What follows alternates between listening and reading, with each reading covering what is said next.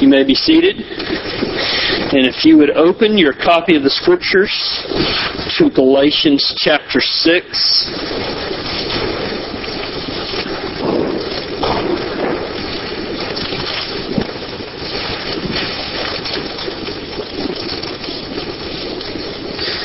This is the last in the series on Galatians. Uh, next week, Lord willing, we will be moving into the book of Acts. Galatians chapter 6, beginning with verse 11 through verse 18. The Apostle Paul writes, See with what large letters I am writing to you with my own hands. It is those who want to make a good showing in the flesh who would force you to be circumcised, and only in order that they may not be persecuted for the cross of Christ. For even those who are circumcised do not themselves keep the law, but they desire to have you circumcised, that they may boast in your flesh. But far be it from me to boast, except in the cross of our Lord Jesus Christ, by which the world has been crucified to me, and I to the world.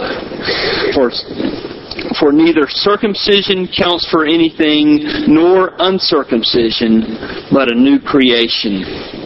And as for all who walk by this rule, peace and mercy be upon them and upon the Israel of God. From now on, let no one cause me trouble, for I bear on my body the marks of Jesus. The grace of our Lord Jesus Christ be with your spirit, brothers. Amen. Let's pray.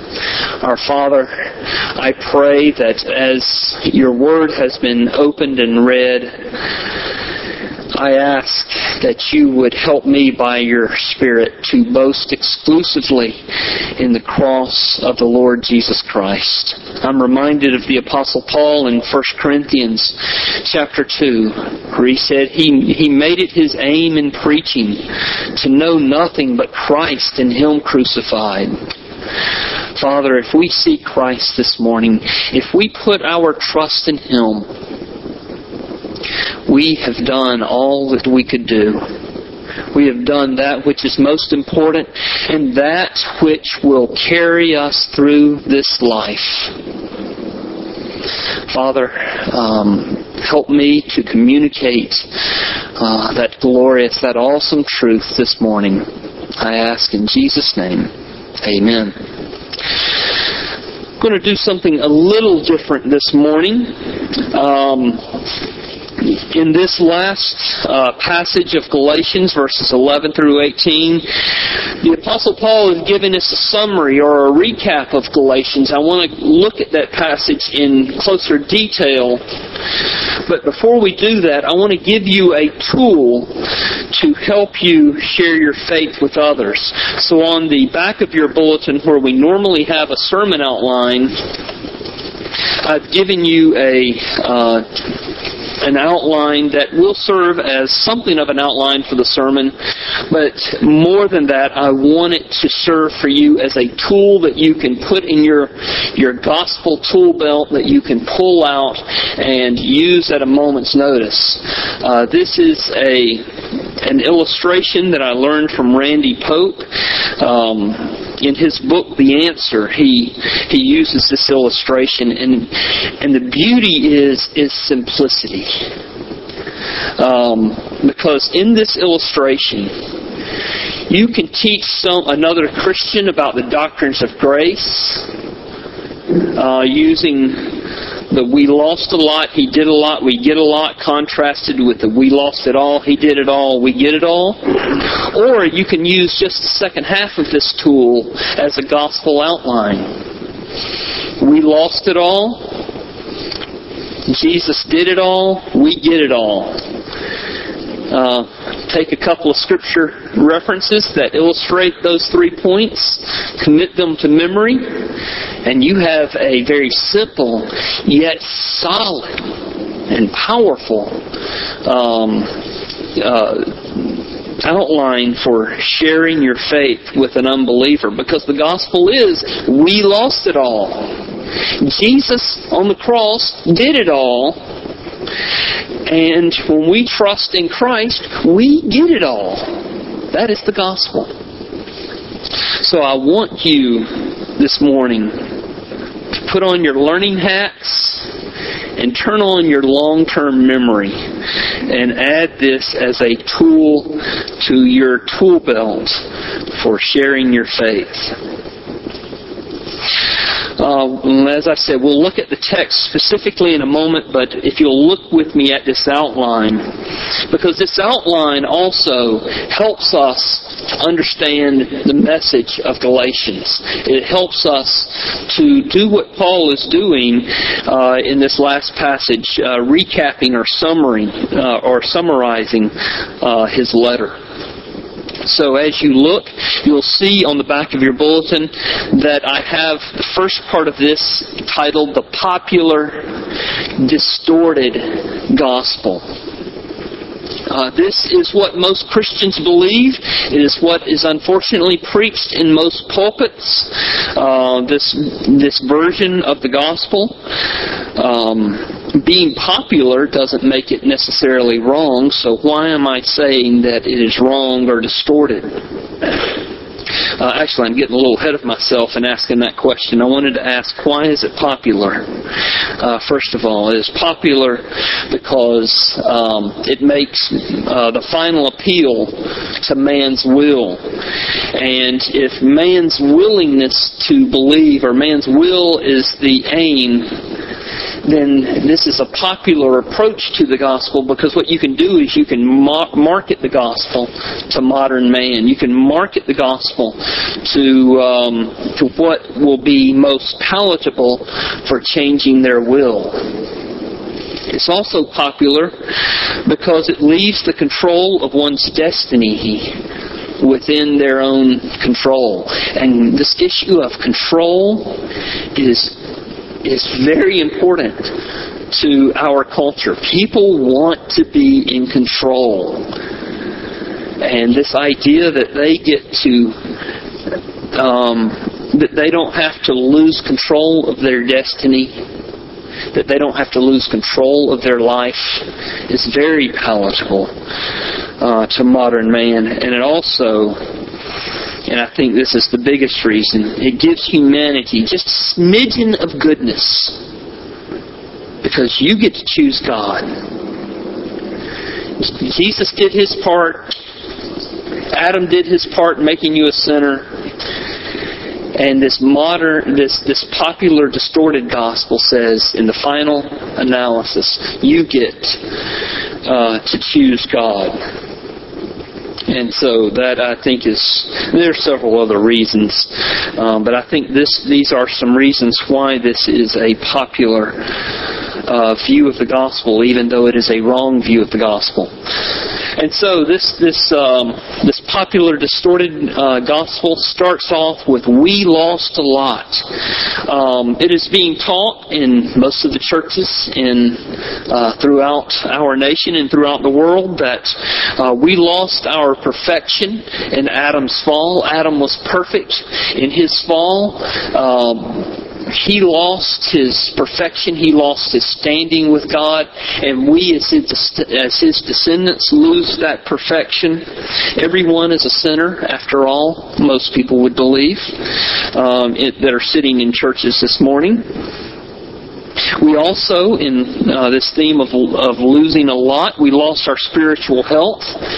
You could liken it to falling out of a three-story window, breaking several bones, probably having internal injury, but you are still alive and you are able to crawl um, into the doctor's office and ask for help, but you're not yet dead. Or fall, or we could liken it to falling over a cruise ship.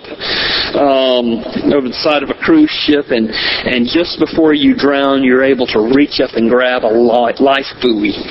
Um, you're, you're you're not in a healthy position spiritually, uh, but you are able to to do that last little bit to uh, to grab on to uh, to God.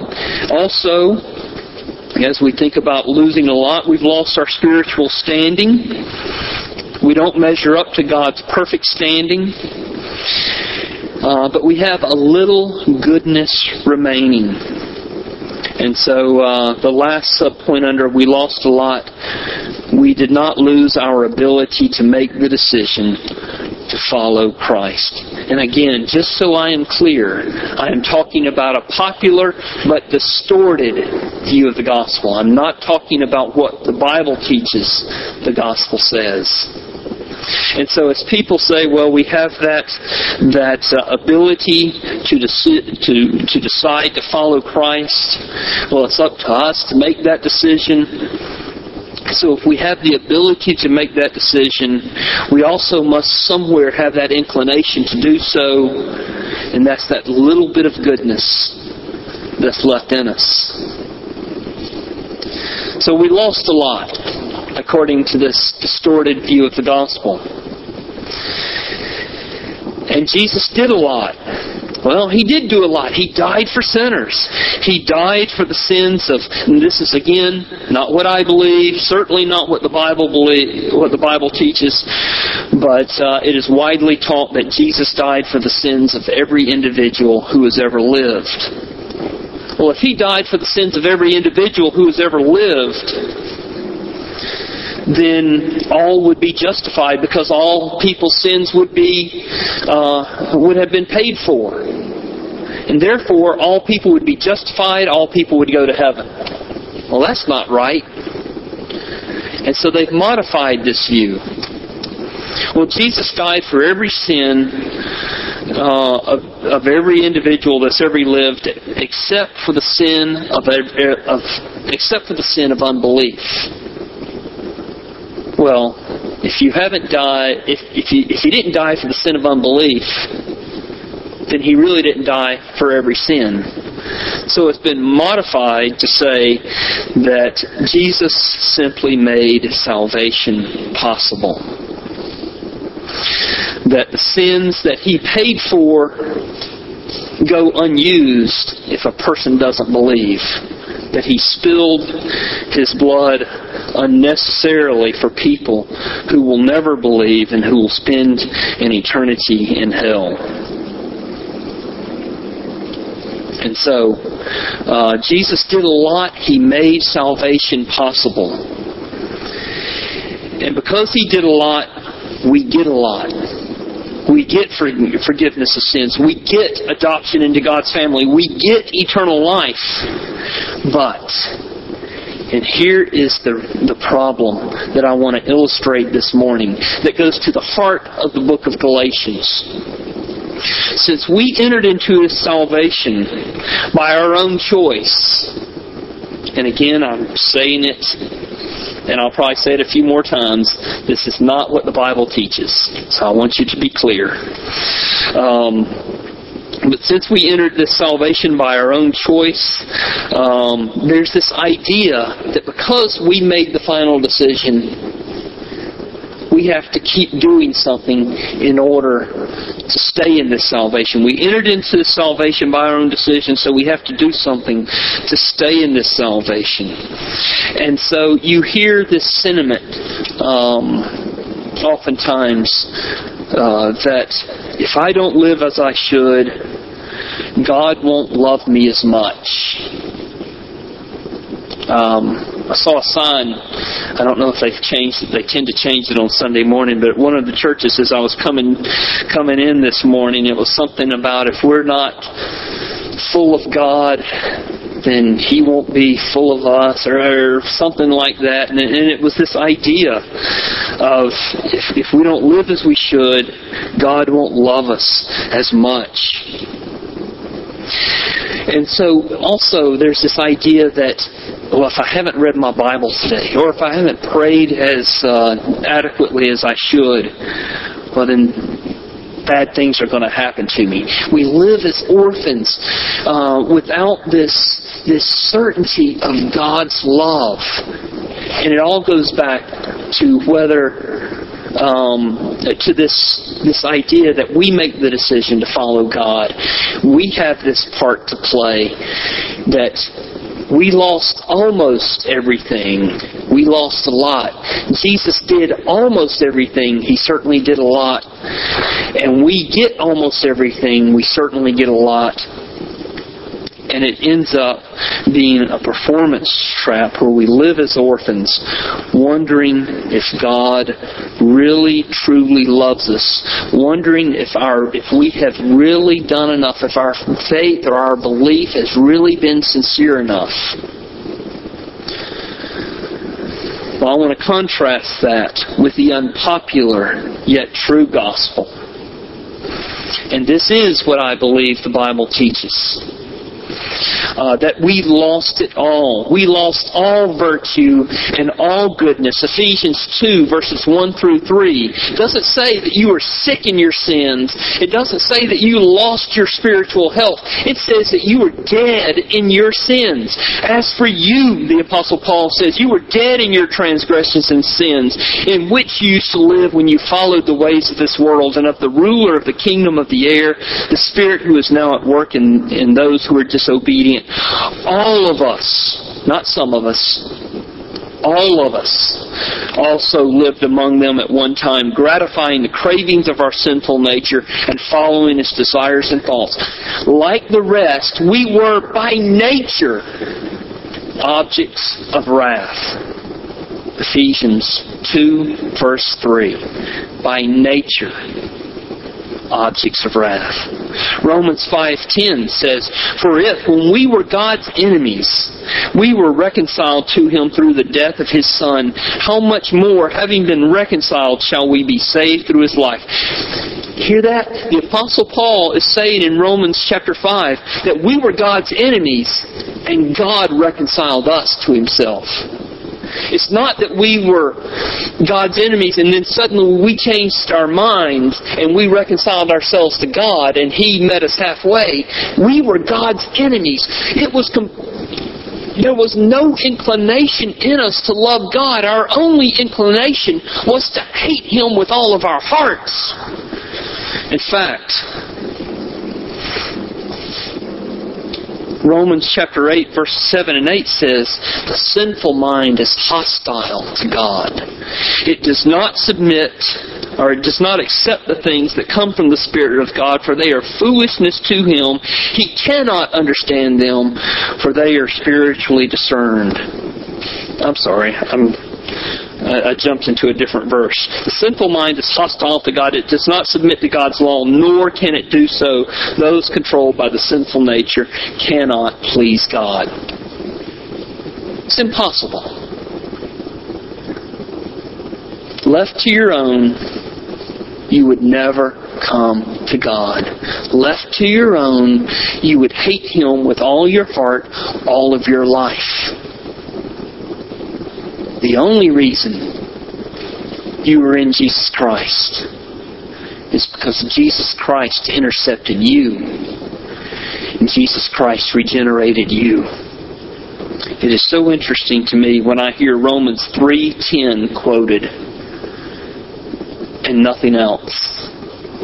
Romans 3:10 as it is written there is no one righteous no not one.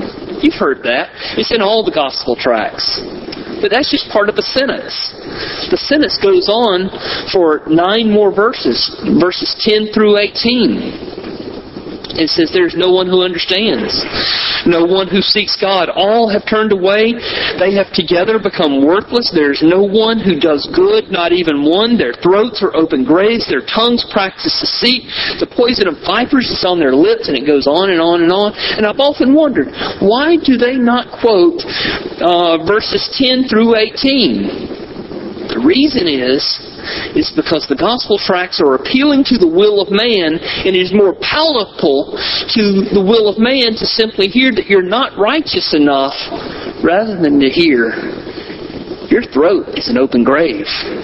The poison of vipers serpents is on your tongue. Your feet are swift to shed blood. Ruin and misery mark your way. The way of peace you do not know. There's no fear of God before your eyes. They gloss over that by leaving it out.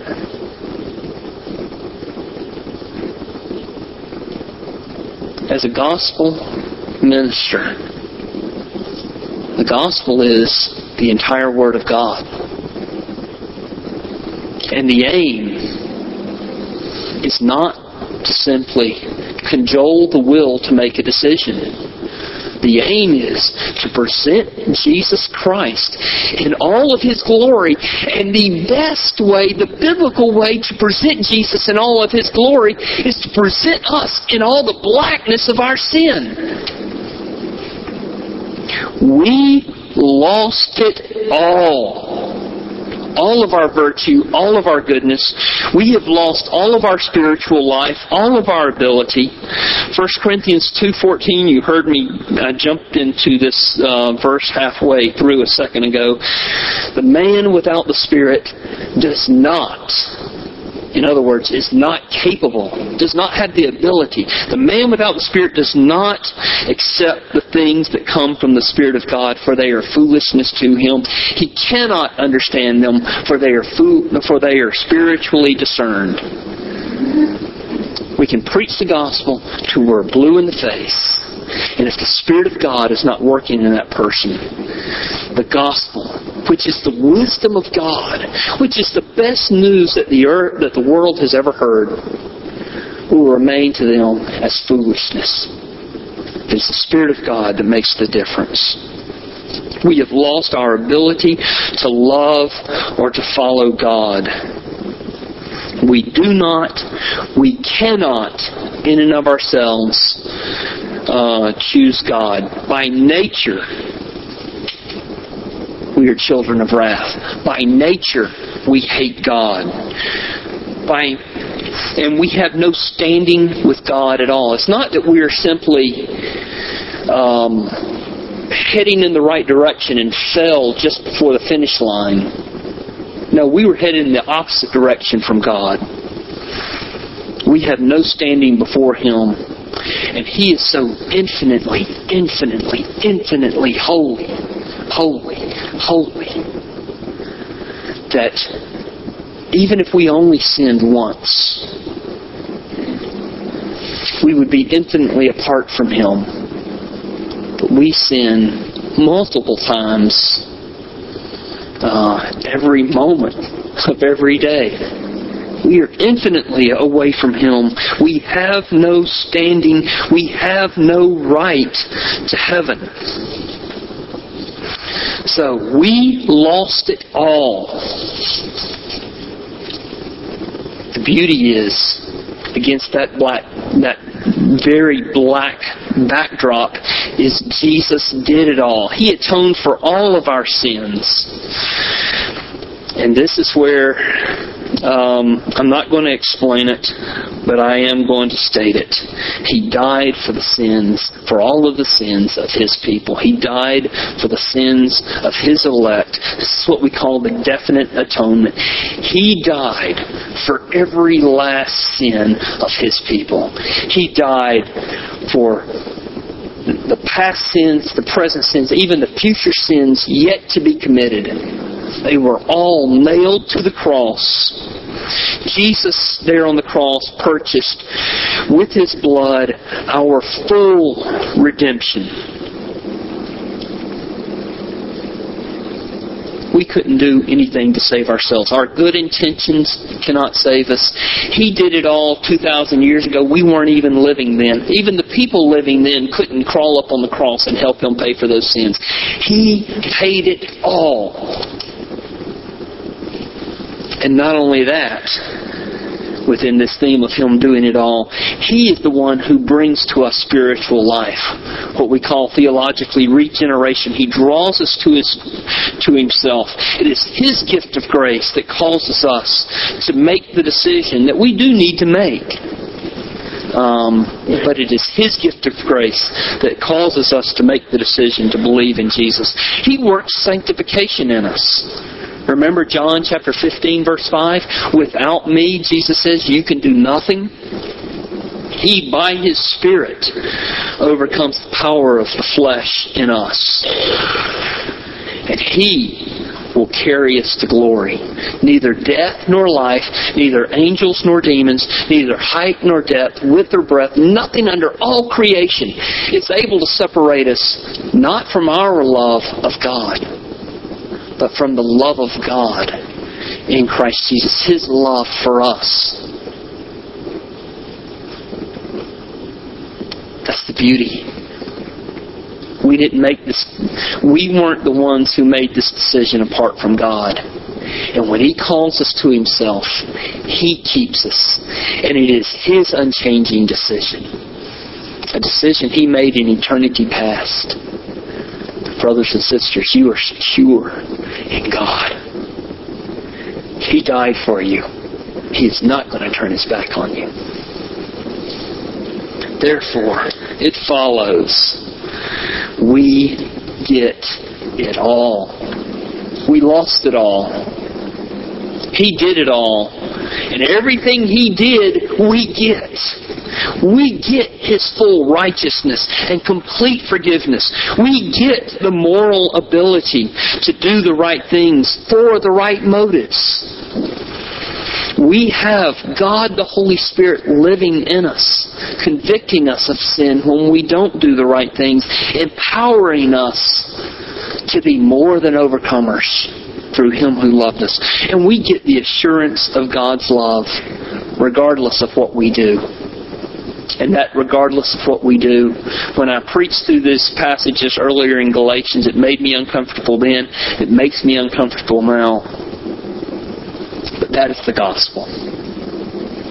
Your sin cannot separate you from the love of God. It may cause your assurance to waver, but it cannot cause God's love for you to waver. If you are in Christ, God loves you regardless of where you find yourself today, you can turn to God and say, God, I can't believe I have been that insolent and that rebellious and that um, that uh, willing to sin against you. Please forgive me. And you can know that He loves you. So, what does all this have to do with boasting exclusively in the cross? Look at verse 11. He says, See with what large letters I am writing to you with my own hand. Uh, Paul had a secretary. He would use a secretary. In fact, in another of his letters, the, the secretary makes a little note. I, his secretary or whatever, send you my greetings as well. Uh, and presumably had very bad eyesight. And so he is, in verse 11, decides, I'm going to let them know that I am writing this last little bit with my with my own hand to underscore the importance. He's basically adding this John Hancock. You know, John Hancock signed the Declaration of Independence so so boldly and with his letter so uh, with his handwriting so big that when the British wanted to come and arrest him and execute him for treason, he said, "Come and get me."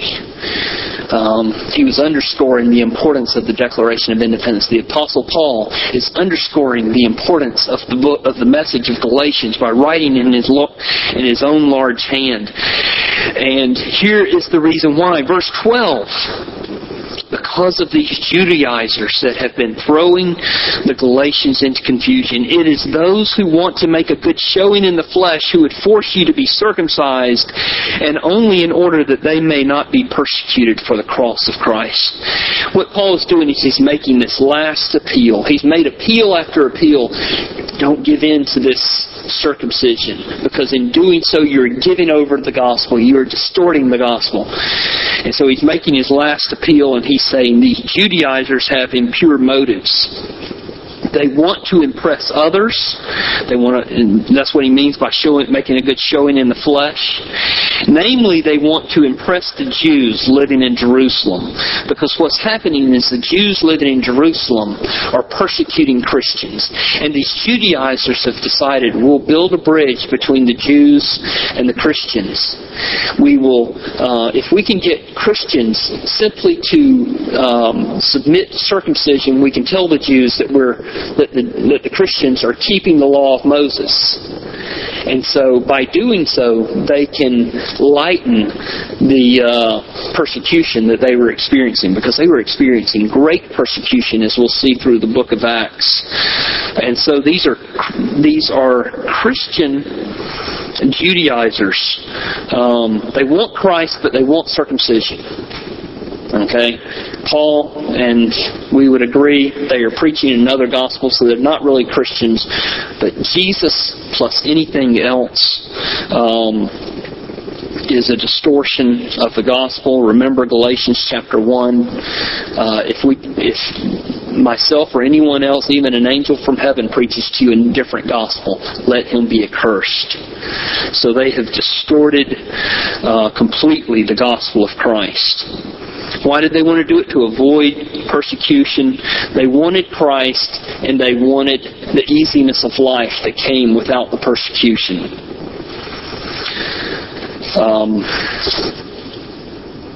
it is very tempting to take that easier path uh, in our walk with Christ.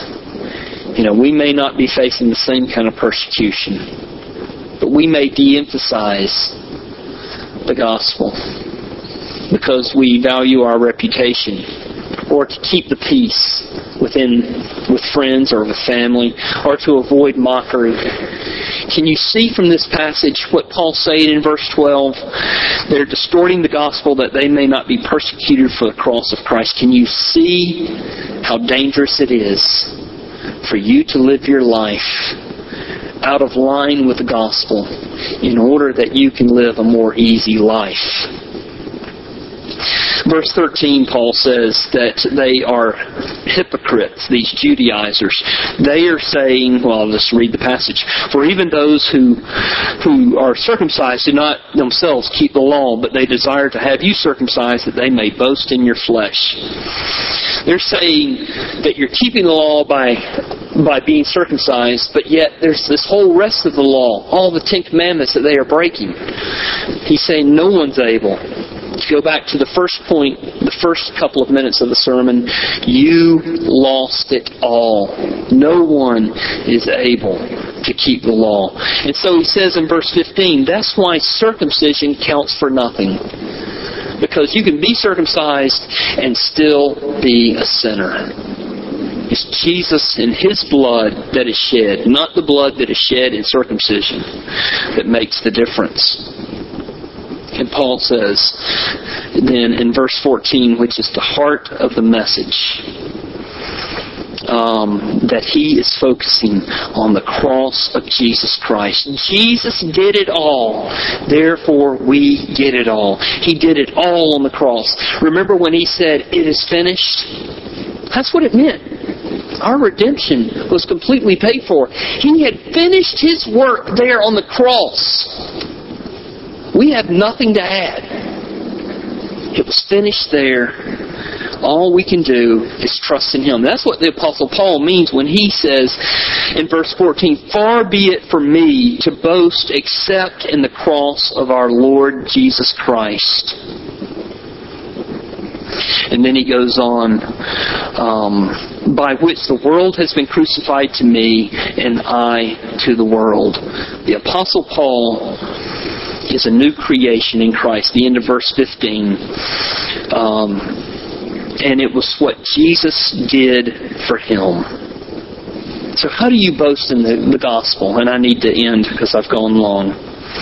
You boast in the gospel of Christ by looking to Him. As the Apostle Paul said um, in 1 Corinthians chapter 2, I aim to know nothing but Jesus Christ and Him crucified. If that is the banner that hangs over your life and you live your life only in wisdom, only with the wisdom of that statement, that Jesus Christ and Him crucified is all I need. That is revolutionary. Think about it um, for a moment. Um, what does that do for legalism? It destroys it, as we've already seen from uh, Paul's point here to the, um, the Judaizers. What does it do to worldliness? Paul says, I have been crucified to the world, and uh, the world's been crucified to me, and I to the world. It destroys worldliness. All that matters are not your toys, not your house, not your cars, not your wealth, not your job, not your health. Jesus Christ was crucified on that cross for you. And you get everything that He purchased.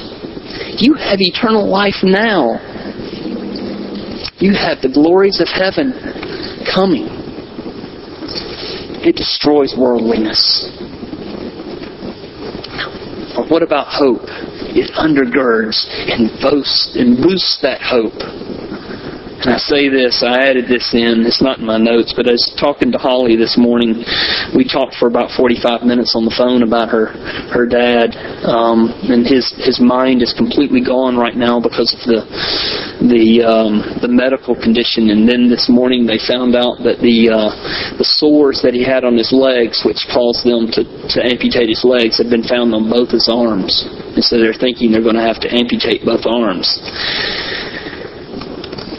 and she's looking to me for some hope and some encouragement.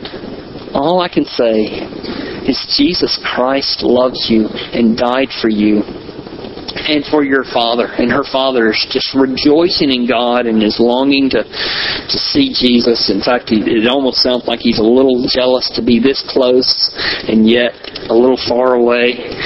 Um, and and you know, like Paul in Philippians uh, chapter one, for me to live as Christ and to die as gain. And and Holly over the last you know four years, three years has has had her relationship just restored to the fullest with her father because of her faith in Christ.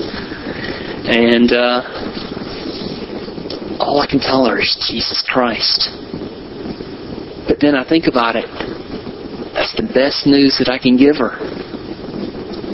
Wherever you find yourself, the best news that I can give you is Jesus Christ died on the cross. He rose from the grave and that everything that he purchased in his in, in his death and resurrection is yours and it is promised to you written in the blood of Christ. This is the message of Galatians. Jesus Jesus Jesus. Let's pray. Father, I pray that you would help us to learn the secret of boasting exclusively in the cross of our Lord Jesus Christ. Father, it is so tempting to be like the Judaizers and to, to choose ease of life over um, faithfulness to Jesus. It is so easy to choose the things of this world rather than those eternal things that uh, will not perish, spoil, or fade. It is so easy to treasure the things on this earth rather than casting our desire into Jesus and, and making Him the treasure of our hearts. Father, we thank you for the forgiveness of sins that you have given us so that even in our worldliness and, and, um, and in our uh, desire for ease of life, that uh, you've forgiven those sins as well. Father, I pray that you would um, uh, be with the brokenhearted.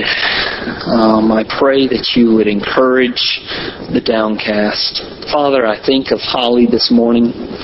Father, I pray that you, um, by your Spirit, would stand with her and with her family with her father. Um, we pray because you have told us to pray for whatever we ask. We we pray, if and we feel a little selfish in praying it, that you would restore his body to health, that you would remove these infections on his arms, even though it is his desire to go and be with you. Um, Father, um, we we ask for his healing. And uh, Father, I pray for the healing, whether emotional or physical, um, of others in our congregation. Help them to keep their eyes fixed on our Lord Jesus and on that empty cross on which his blood was poured. I pray in Jesus' name. Amen.